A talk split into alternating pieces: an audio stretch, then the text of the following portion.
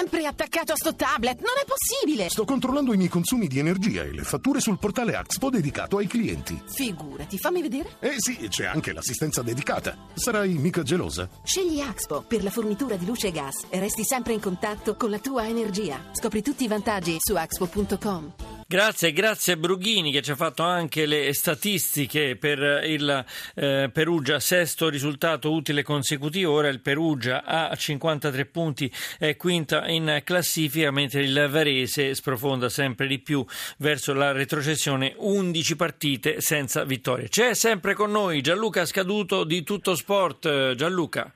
Rieccoci.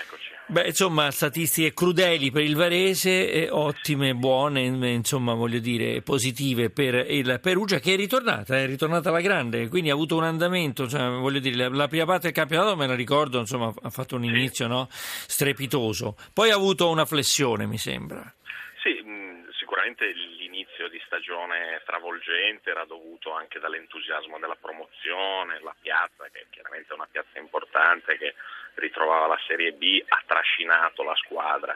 Squadra che doveva solo crescere, cioè il fatto che oggi abbiano segnato Goldaniga e Verre, che sono due ragazzi che vanno tenuti d'occhio anche diciamo, in chiave futura.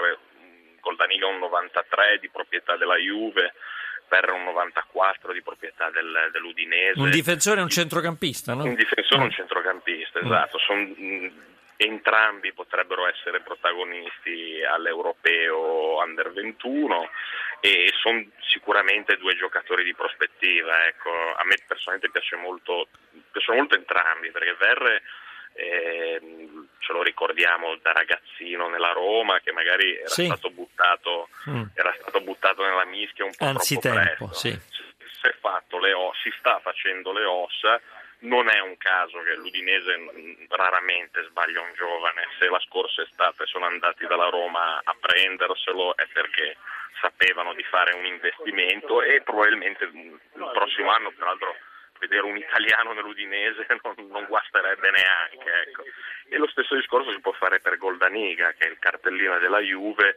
Non mi stupirei fra due o tre anni di vederlo nella Juve. Io butto lì un, un paragone magari un po' ingombrante, però quando lo vedo penso che un giocatore così potenzialmente possa diventare come un barzaglio o qualcosa del genere. Ecco. Certo, certo.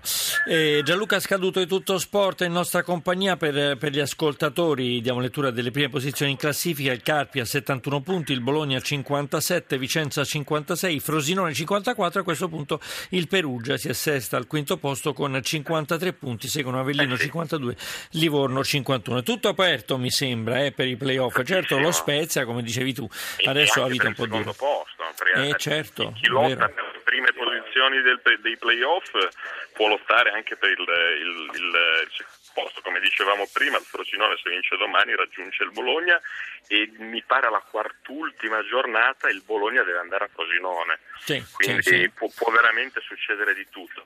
Diciamo anche che se uno non riesce a salire direttamente come seconda è molto importante arrivare terzi o quarti per saltare il primo turno dei playoff.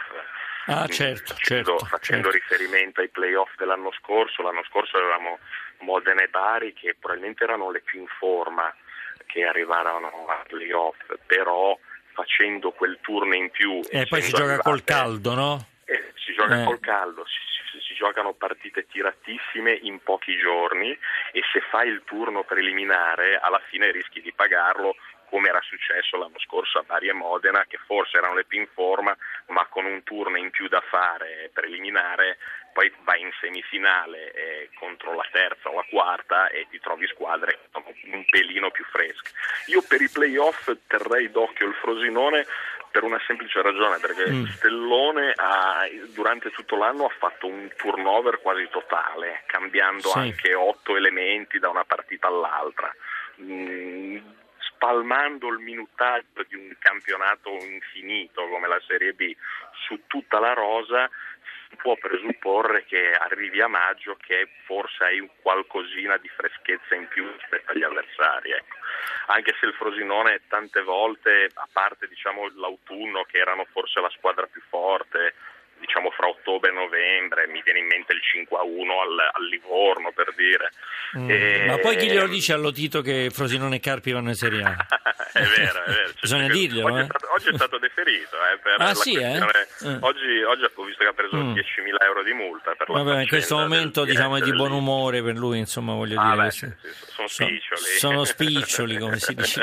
sono spiccioli. Il Vicenza, come scrive sì. eh, Gianluca Scaduto di Tutto Sport, eh, ha confermato le sue ambizioni da A diretta, no? ha battuto l'Avellino 1-0, insomma vittoria importante. Anche quasi, sì. Eh, eh sì, eh, quindi insomma mi sembra, mi sembra, che questi siano i valori in campo. Io ringrazio Gianluca Scaduto di Tutto Sport per averci fatto il commento sia sul posticipo della 35esima giornata vinto dal Perugia sul Varese 2-0 con Goldaniga e Verre, sia su tutto il resto della Serie B. Grazie Gianluca e buona serata a te. Grazie a voi, buona serata. Allora, adesso noi diamo la linea al GR1 e poi mh, andremo a parlarvi, andremo a parlarvi della serie maggiore, la Serie A con un ospite, un giornalista uh, della stampa e infine vi parleremo della Parigi-Roubaix, eh, la classica che ieri ha avuto anche, anche l'inconveniente di un TGV che sta per travolgere tutto il gruppo di corridori. Per fortuna non è successo niente, il GR1.